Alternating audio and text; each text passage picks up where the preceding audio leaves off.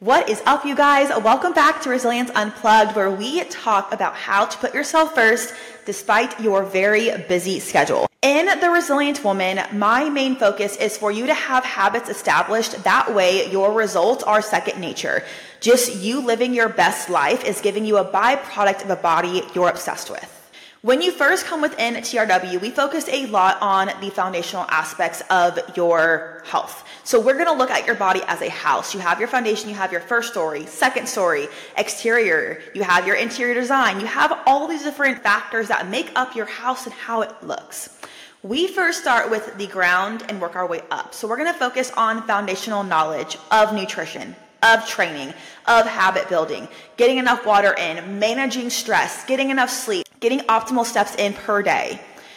If we don't have those first established, looking good and feeling good and being obsessed with your body is really hard to attain or maintain. If you actually do attain it, it's really hard to keep up with. So on that foundational level, one of the things we look at is your habits. What are your current habits? And today we're going to get into how to establish habits that are going to benefit you, help you become your future self, and help you to level up in the long run. Starting with habits is one of the first foundational things that I look at. I want to see what your current habits are. What are we doing every day?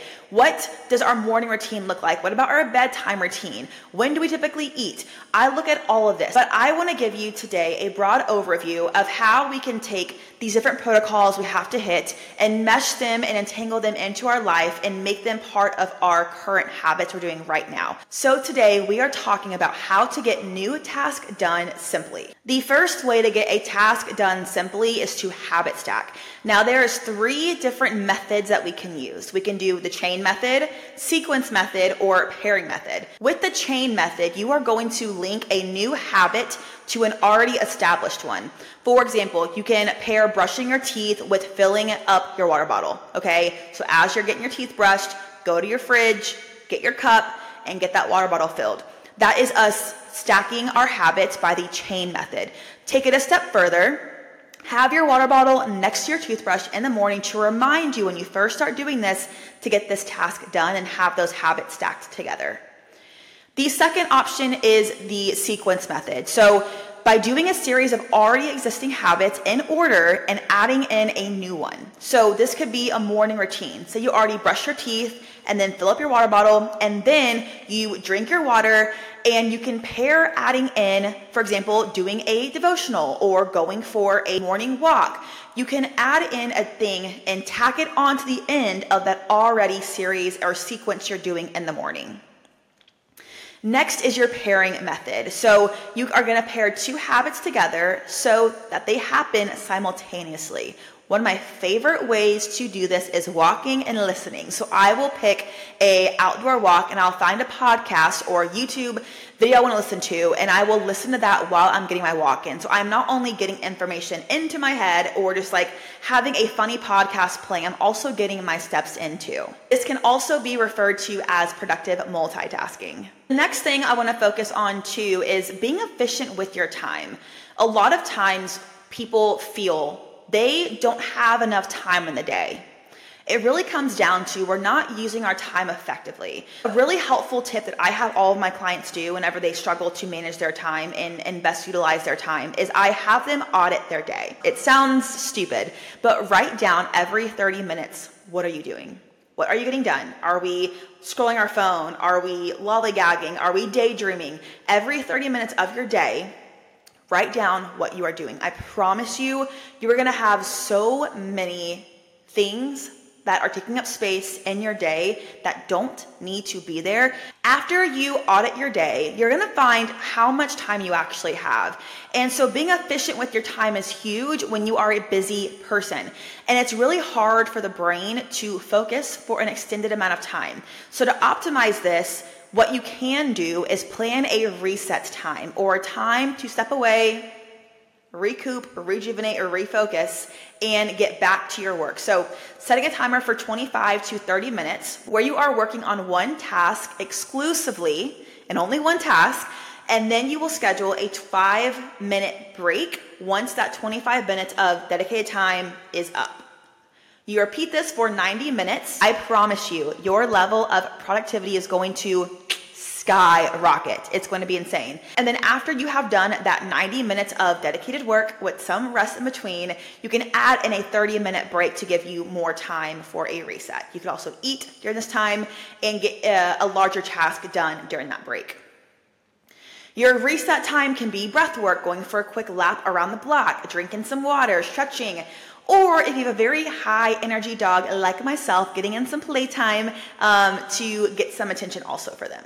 Another way to get tasks done simply is pairing a non-productive task with a productive task. So a way to do this is if you have a Netflix show you are watching, this can actually be a static time suck. You are getting nothing done during that time. So a better way to utilize this time and move you closer to your future self is pair that Netflix watching showtime with something productive. You can only watch your show when you're working towards getting your step goal hit. Okay, whether it's going for a walk and not watching Netflix and it's just like listening to it, or on the treadmill, have your phone set up and watch your show there. This is a way to get you into a productive task mode, but also you are able to buy your time back. You are no longer spending an hour or two watching a show and then spending an hour outside walking. You now are able to get both those tasks knocked out in the same time frame, same period, so you're buying back and you have more time once you've completed those two tasks to do things that are actually going to move the needle forward for you. I think habits are one of the most important parts about your fitness journey, because if we're not establishing habits, we are losing sight of the long-term goal. If we go into a health and fitness journey with just focusing on getting tasks accomplished, that can be great, and it's a great short-term viewpoint, right? But if those tasks cannot be done for a year, 2, 5 years down the road, they're not actually going to last for you. And so within TRW, we focus on making sure that what we are establishing, what we're asking you to do, you can actually feasibly do it for years down the road. This is how you achieve a body you're obsessed with a lifestyle that you love and feel fulfilled in, and you no longer are only focused and fixated on this body you have to achieve, this goal you have to achieve. You are instead focused on living your best life, doing habits that fulfill you, make you happy, but also provide that end goal you are wanting, which is staying in a body that is maintainable, you feel confident in, and you love. This part of your journey is so underrated. I promise you, if you add in these different ways to habit stack or just add a new task into your day, it's going to help you tenfold. And you are then going to get a lot closer to your dream body, getting your goals you want accomplished, but also not feeling dragged down and bogged down by having to hit all these protocols every day. They are just at that point a part of your current habits. I hope this was helpful for you. If you have any questions, shoot me a message on Instagram. I am the most active on that platform. Please leave a review, rate, subscribe. It helps me out. Again, this whole podcast is not to get big on this platform. It's just to help to provide more knowledgeable information. So if you feel like somebody you know would benefit from this podcast, please share it. That would be amazing. I want to help as many people as possibly can on this platform. So y'all have an amazing week. Go be resilient, go kill it, and I will see y'all next week.